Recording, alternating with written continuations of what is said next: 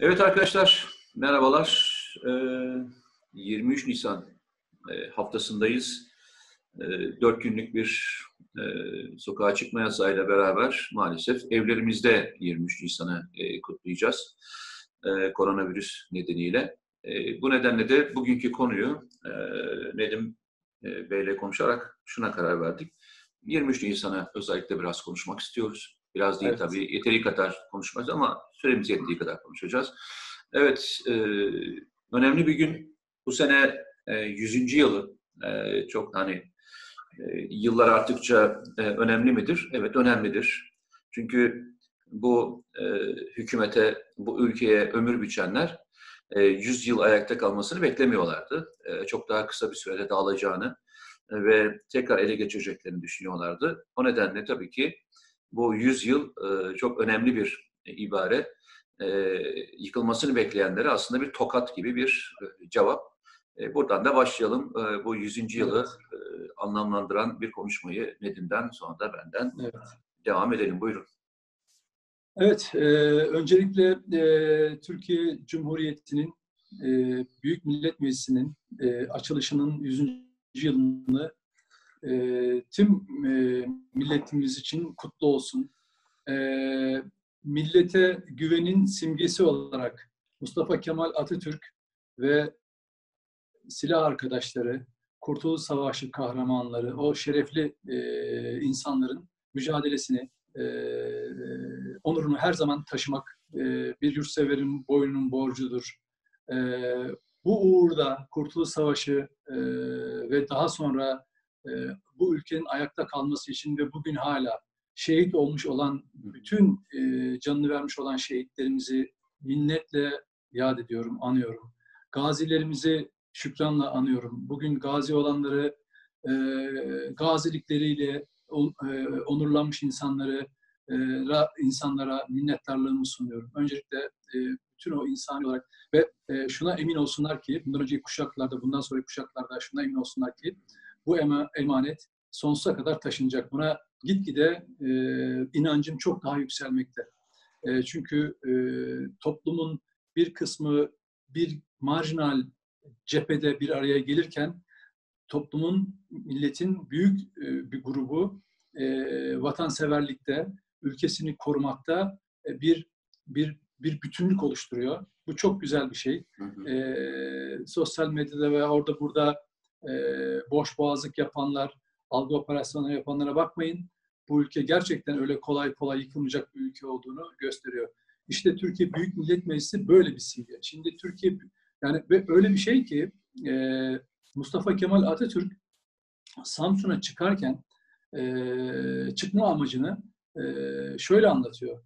E, arkasına baktığında e, yaslanacak milletten başka bir gücünün olmadığını inandım ve o inançla e, gelecek günlerin çok daha aydınlık olacağına inanarak milletin e, bağrına e, gittim der. Buna benzer bir cümlesi vardır. Bu çok önemli bir şeydir. Çünkü daha sonra Amasya tamiminde e, vücut bulur o cümle. Milletin, e, vatanın bütünlüğünü, milletin azim ve kararlılığı kurtaracaktır diye e, söyler. Bunu her e, yerde, Erzurum Kongresi'nde, Sivas'ta bu e, vücut bulur. Dolayısıyla ve Atatürk'ün e, geçenlerde yine okurken e, vefatından önce, kaybından önce bütün mal varlığını e, millete bırakırken e, Türkiye Büyük Millet Meclisi'ne gönderdiği bir mektupta asıl bu büyük millete canımı vermekle görevimi yapacağım diye e, söylüyor. Yani bu kadar e, e, Kurtuluş Savaşı'na başlarken de hayatını son anına kadar hep millet demiş ve milletten başka onadığı, güvendiği hiç kimse olmamıştır. Dolayısıyla adı da Büyük Millet Meclisi olarak açılan ve bugün Türkiye Büyük Millet Meclisi olarak dediğimiz o e, kurum e, Türkiye'de bağımsızlığın simgesi olmuştur. Ve tabii acı bir e, geçmişi de vardır maalesef. Milletle hiçbir ilgisi olmayan, bir takım odakların aracı olarak Türkiye'de e, düşmanların dahi yapamadığı, yani Kurtuluş Savaşı sırasında e, Ankara'ya çok yaklaşma, yaklaşmış olmasına rağmen düşman kuvvetleri Türkiye Büyük Millet Meclisi'ne zarar veremedi. Kapatamadı, kapattıramadı ama darbelerle kapatıldı Türkiye Büyük Millet Meclisi. 12 ee, Eylül, 27 Mayıs darbeleriyle kapatıldı ve millete rağmen kapatıldı. Ve bunları da hep Atatürk adını kullanarak yaptılar ve millete rağmen yaptılar. Ve Türkiye Büyük Millet Meclisi öyle bir kurum ki düşmanın e, hayal bile edemediği, cesaret edemediği, aklından geçiremediği e, bir zulme de yine maalesef bu ülke içindeki hain bir grup tarafından e, yapılan saldırıyla ağır bir yara aldı. 15 Temmuz 2016 günü Türkiye Büyük Millet Meclisi yine Türk ordusunda yuvalanmış Fethullahçı terör örgütü çetesi tarafından bombalandı. Bu tarihinde, Türkiye Büyük Millet Meclisi tarihinde olmamış bir şeydir. Bunu özellikle unutulmamasını özetle rica ediyorum. Bu hainin, bakın düşman dışarıda olabilir ama hainin içimizde olduğunu gösteren en önemli simgedir. Ey Türk milleti, 15 Temmuz 2016 gününü unutmayın. Neden? Çünkü düşmanın hayal edemediği, cesaret dahi edemediği, düşünemediği bir şeyi bizim içimizdeki hain Fethullahçı terör örgütüne bağlı Türk Silahlı Kuvvetleri'ne yerleşmiş bir çete yaptı. Yine söylüyorum, düşman dışarıda olabilir, size hiçbir zarar veremeyebilir, düşman yanınıza kadar gelebilir. Ama hainin ihanetine böyle e, açıkta yakalanabiliriz. O yüzden hep gözünüzü açın. Türkiye Büyük Millet Meclisi'ni, Türk milletini, Türkiye Cumhuriyeti'ni korumak istiyorsanız içimizdeki hainlere her zaman dikkat edeceğiz. Peki. Eğer biz eğer biz Ben bir araya gireyim mi? Bu, bu, düşüncede olursak, eğer biz bu düşüncede olursak bizi hiç kimse yıkamaz. Peki. Bugün 100. yılı ama inşallah gelecek kuşaklar 200. yüzyılında rahat rahat kurtulacaklardır. Peki. Ee, eyvallah. Ee, bir sivil gözüyle e, anlattım. Ben de bir asker gözüyle anlatayım. E, Atatürk'ün hani dedin ya e, millete sırtını dayamak e, hikayesini. E, evet, milletini sırtına dayama e, hikayesi o gün aklına gelen bir şey değil. E, Çanakkale'de emir verdiğinde, bir komutan olarak emir verdiğinde, e, vatan için öne atılan o yiğitleri gördüğünde, e, işte Libya'ya gittiğinde, e, Suriye'nin çöllerinde, Suriye'deki e, alanlarda, e, Balkanlarda yaşadıklarını her birinde gördüğünde, Anadolu'yu gezdiğinde Anadolu'daki e, görevleri sırasında gördüğünde, yurt dışındaki görevleri sırasında diğer ülkelerin vatandaşları gördüğünde aradaki büyük kıyaslamayı yapacak elinde çok farklı fırsatı vardı.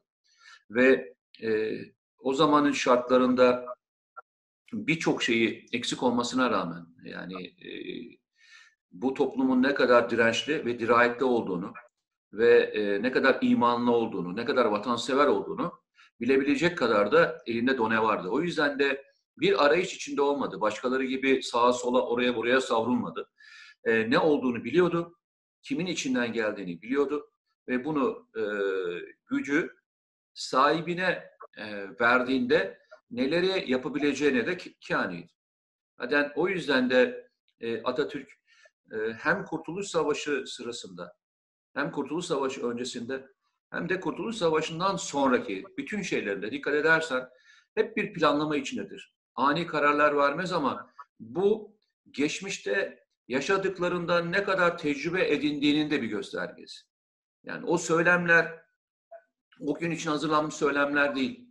Geçmişten gelen, o yaşadığı günü değerlendirmesini doğru yapan, analizlerini doğru yapan bir komutandan e, bir e, liderden bahsediyoruz. İki şeyi e, unutmamak lazım. Birincisi bugün yaşadığımız sorunlara baktığımızda isterseniz Suriye, isterseniz Libya veya diğer konulara baktığınızda, isterseniz işte emperyalistlerin duruşuna baktığınızda ne kadar zaman zaman zorlandığımı biliyorsunuz, zorlandığımızı biliyorsunuz. Yani Türkiye Kurtuluş Savaşı dönemine baktığında şartları çok daha iyi olan, çok daha gelişmiş bir pozisyonda. O zamanki yokluklarla bugünü karşılaşmak mümkün değil. Ama ona rağmen birçok konu karşımıza geldiğinde sorunları çözmekte zorlanabiliyoruz. İşte İdlib sorunu hala devam ediyor. Libya sorunu hala devam ediyor. Bunu niye söylüyorum? 1923 Nisan 1920'yi anlamak için bugün aslında elimde çok fazla done var. O zamanın e, şartlarının zorluğunu bugünden de anlayabilirsiniz. Mesela bugün koronavirüsü konuşuyoruz değil mi? Korona virüsle ilgili salgınları konuşuyoruz.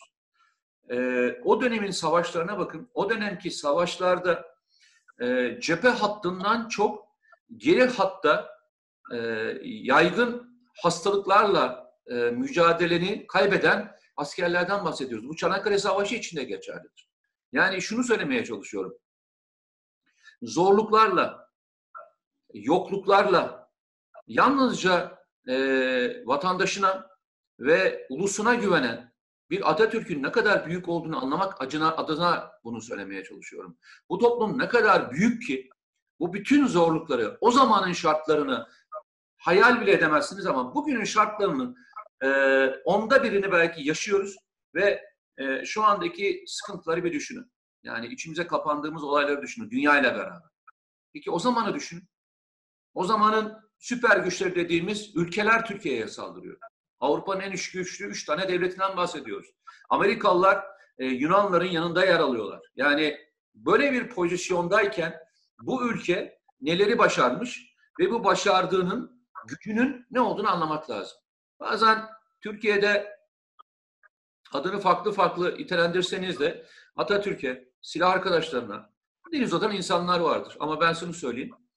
Ee, herkes bir gün e, yaşadıklarımızdan eğer sağduyuluysa, sağduyuya sahipse o zamanın şartlarını anlayacaklar ve bir gün vermedikleri e, o hakkı muhtemelen e, o dönemin kurucularına, kurucu önderlerine e, muhtemelen vereceklerdir. Ve bir gün inşallah e, biz o özürü duyacağız. Bir kez daha söylüyorum. Bugünün şartlarından e, 23 Nisan 1920'ye bakmak çok kolay. Çok rahat bakabilirsiniz. Ama empati yapmak istiyorsanız bugünün şartlarının empatisiyle o zamanın şartlarına bir kendinizi götürün. Nasıl bir e, coğrafyada yaşandığını, nasıl sorunlarla mücadele edildiğini anlayabilirsiniz.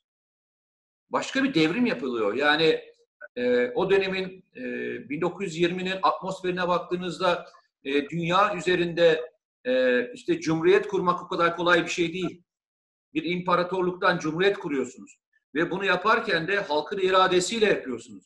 1920'deki Cumhuriyet'in kurulduğu o ilk meclisin açılışına ve o ruha baktığınızda, o zamanki konuşmalara baktığınızda bu ülkenin mayasının ne olduğunu anlarsınız.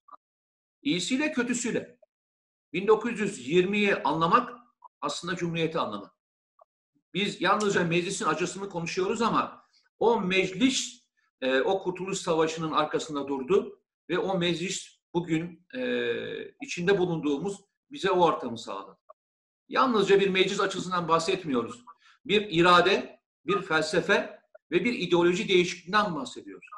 Lütfen o yüzden bu 100. yılı hepimiz e, biraz daha vakıf olarak, biraz daha 1920 ruhu nedir onu anlayarak okumakta yarar var diye düşünüyorum. E, tekrar sözü e, sana veriyorum. Şimdi e, bahsettiğin konu emperyalizm konusu. Atatürk'ün e, yani şöyle başlayalım. E, Atatürk'ü geldikleri gibi giderler e, cümlesini söylemeye götüren sebep neydi?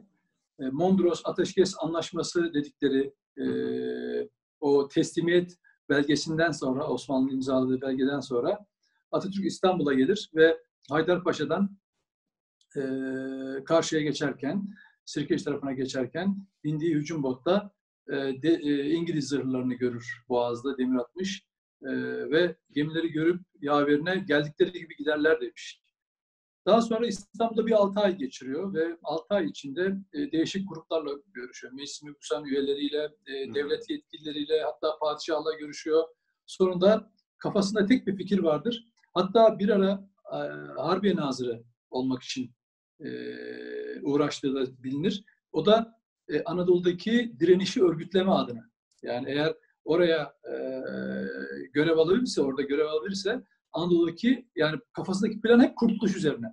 Çünkü silahların nasıl işte Çukurova bölgesinde teslim edildiğini, e, ordunun dağıtıldığını gözlemliyor ve o, onun içinde e, yapılması gereken şeyin Anadolu'da başlamış olan e, Anadolu e, direniş hareketinin ateşlemek olduğunu, bunun içinde e, etkili bir konumda olduğunu olmak gerektiğini düşünüyor. Fakat bütün bu girişimleri boşa çıkar. Yani ne meclisten, mebusanlar istediği karar çıkar, uğraştıkları karar çıkar, dağıtılır e, ve e, sonunda Samsun'a çıkıp e, bir görev alarak Samsun'a gider ve Anadolu'daki direnişi örgütlemeye çalışır. Ve başından sonuna Atatürk'ün yaptığı savaşın adı aslında emperyalizme karşı savaştır. Bugün Türkiye'nin karşı karşıya olduğu tabloyla sen dedin ya, bugün bugünü anlamak istiyorsanız 1920-19 ruhuna bakın. O zaman kurtuluşu orada göreceksiniz. Çünkü milletsiz bir kurtuluş olamaz. Yani Atatürk'ün hiçbir sözünde e, işte, e, işte herhangi bir kurumu, işte siyasiyi veya orduyu, işte teşkilatı falan e, yüceltmez. Hep Türk milletinin. En sonunda ne mutlu Türk'üm diyebilene e, cümlesine kadar gelir. Neden böyle yapıyor? Çünkü emperyalizme karşı emperyalistlerin Anadolu'da nasıl bir oyun oynadığını çok net gözlemler. Yani bugün yaşanan Güneydoğu'da, Doğu'da, Türkiye içinde yaşan, yaşatılmaya çalışılan, bölüp parçalanmaya çalışılan, konuşulan bazı ayrılıkçı, ayrı, e, buna yönelik e, düşünceler aslında o zaman da var. Sadece onlar Kurtuluş Savaşı ile beraber belli bir sönümlenmeye gitti. Ama emperyalizm oyunundan hiç vazgeçmiyor. Bakın bugün işte koronavirüsü tartışmaları yapıyoruz, bu salgınla uğraşıyoruz. Ama emperyalizm hiç boş alan bırakmıyor. Bu e, salgın sonrası dönem için bile şimdiden hazırlığını yapıyor, asker gönderiyor, silah gönderiyor, paylaşım savaşını sürdürüyor. Ve Mustafa Kemal'in de hep baştan beri verdiği savaş, arkadaşlarıyla beraber verdiği savaş hep emperyalizme karşı verilmiş bir savaştır. Bunun anlamını çözdüğünüz zaman, yani o günü okuduğunuz zaman bugüne anlarsınız. Asıl önemlisi şu, bunun hiç şakası yok. Yani hani bir gözünüzü açık uyumak diye bir tabir vardır ya. Su uyur, düşman uyumaz diye. Hani asker uyur, düşman uyumaz. Niye bunu söylüyoruz? Çünkü biz daha 100 yıl önce içinde şu anda içinde bulunduğumuz İstanbul şehrinin iki buçuk yıl e, işgal orduları tarafından yönetildiğini biliyoruz. İngilizler başta olmak üzere diğer emperyalist ülkelerin işgal ettiğini biliyoruz. Haritamızı Mondros'tan sonra Ser dedikleri paçavrayla paramparça ettiklerini, Türkleri küçük bir e, adacığın içine hapsetmeye ki o da geçici olarak hapsetmeye çalıştığını, İstanbul'u bir bir başka formülle ortak bir kullanım alanı haline çevirmeye çalıştıkları, paylaşım savaşlarına yer verdikleri, yani dedelerimizin 1915'te geçit vermediği İstanbul'a kadar gelme planı olan, İngilizlerin gelme planı e, olan e, Çanakkale Savaşı'nda e, izin vermediği plan anlaşmalarla içerideki hainlerin anlaşmalarıyla gerçekleştirildi ve İstanbul işgal edildi iki buçuk yıl. Bunun şakası yok. Yani 100 yıl önce yani biz şimdi şöyle bir kaç yılımızı hatırlayabiliriz? O 40 yılımızı hatırlayabiliriz yaş grubumuz itibariyle değil mi? Bunun bir 50-60 yıl öncesine gittiğimiz zaman bu toprakların emperyalist ülkeler tarafından yönetildiği bir dönem oldu. Bunun şakası yok. Ee, Türk insanı e, efendim kimliğini göstermeden kendi sokağında dolaşamadı ve maalesef ve maalesef Osmanlı İmparatorluğu'nun birer eşit yurttaşı olan azınlıklar dediğimiz ki o zaman azınlık da değiller. Osmanlı tabiatında olan bazı gruplarda o işgal kuvvetlerinin İstanbul'a çıkışını bayraklarla kutlamışlardır. Bak, ihanet çünkü ihanet her dönem var. Bunu kimseyi e, istersen tam ay- yapmak ta, tarihsel olarak bir şey anlatmaya çalışıyorum. O yüzden e, Türk Atatürk'ün hani bütün bu tartışmalardan öte Türkiye Cumhuriyeti'ni kuran e, Türkiye halklar halkına Türk milleti denir. Niye e, dediğini, niye böyle tanımladığını iyi anlamak gerekiyor. O yüzden biz Türk biz kendimize Türk milleti diyoruz ve Türk milletiyiz biz. Ve bunu unutmayın. Unutulmaması gerekiyor. Eğer bunu unuttuğunuz zaman o hani su uyur, düşman uyumaz. Uyumayan düşman gelir. Sizin ülkenizi elinden izden alır. Özgürlüğünüzü bırakın. Ülkenizi elinizden alır. O yüzden emperyalizme karşı senin yaptığın vurguya tekrar dönüyorum. Asıl mücadelemiz emperyalizme karşıdır ve o ona karşı da sürekli e, teyakkuza kalmanız gerekiyor. Şimdi e, son bir cümleye de bitirelim. E, çok doğru bir e, yere getirdin. Oradan e, son cümleyi de öyle söyleyeyim. E, Atatürk'ün hiç aklına e, o dönemki e, İstanbul'da kurulan o e, cemiyetler gibi e, konular aklına gelmemiştir. İngilizlerle, Fransızlarla, Amerikalılarla, e, manda yönetimi veya farklı versiyonlarla ne yapabiliriz hiç aklına gelmemiştir. Onun aklındaki tek şey bağımsızlıktır. Ve e, o zamanki e, tiplere bak, öyle söyleyeyim ben hep öyle diyorum. Bugünkü tiplere bak, e, aslında birbirinden çok farklı olmadığını. E, o zaman e, bunların adında cemiyetler olarak geçen, bu teklifleri cemiyetler olarak yapanların bugün de farklı farklı versiyonlarıyla, günümüz versiyonlarıyla çok karşılaşıyoruz. İşte e, aslında senin değindiğin FETÖ'de e, bu gizli cemiyetlerden bir tanesi. E, o zamanki e, uygulamalar da aynı şekilde. O zamanki isyanlara bakın. Yani e, Türkiye'de bir taraftan Kurtuluş Savaşı mücadelesi yapılırken çıkan isyanlara, Kurtuluş Savaşı öncesi ve sonrası çıkan isyanlara bakarsınız. Bunların kimler tarafından çıkartıldığını da görürsünüz. Yine emperyalistlerin e, bütün e, parmak izlerini orada görürsünüz ve kendileri söylerler bunu zaten itiraf da ederler. E, bir kez daha söyleyelim. E, herhalde bizim kadar e, isterse istinden 100 yıl geçsin e, taze tutulan bir mücadele yoktur. Biz çünkü mücadele etmeye hala devam ediyoruz. Biz hala o emperyalistlerle kendi coğrafyamızda hem etrafımızda yaşanan olaylar e, nezniyle hem de kendi içimizdeki bu mandacı e, felsefeyi savunan e, tiplerle aynı şekilde mücadele etmeye devam ediyoruz. O yüzden diyoruz lütfen 23 Nisan'ı anlayalım ki bugüne doğru okuyalım. O yüzden 23 Nisan'a sahip çıkalım ki bugüne sahip çıkalım. E, o yüzden diyoruz Atatürk ve silah arkadaşlarının büyüklüğünü anlayalım ki bugün yapılanların da değerini e, anlayabilelim. E, Mete e, bir, bir ekleme yapmak istedim. Buyur lütfen. Buyur. Yurttaşlar bu, kurtu, e, bu Kurtuluş Savaşı verilirken bir de olayın bir başka yönü. E, Türk basın tarihine mütareke basını tabirinin girdiği dönem o dönemdir. Aynen öyle. Neden? Çünkü senin bahsettiğin güçlerin yani emperyalistlerin oyuncağı olan, onlara hayranlık duyan, onlarla işbirliği yapan bir basın vardı İstanbul'da. Ve buna Anadolu'daki kurtuluş mücadelesini verenler oradaki onurlu gazeteciler ki bir kısmı oraya Atatürk'le beraber geçmişlerdir mücadele için hı hı. mütareke basın adını vermiştir. Bugün de bu mütareke basını ayaktadır, vardır.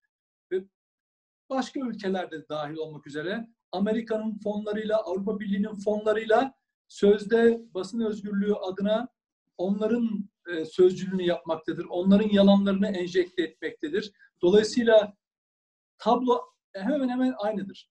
Ama ben yine hani konuşmanın başına başında değindiğim Atatürk'ün sözüyle bitirmek isterim. Tabii ki. Her şeyin başı sonu millet.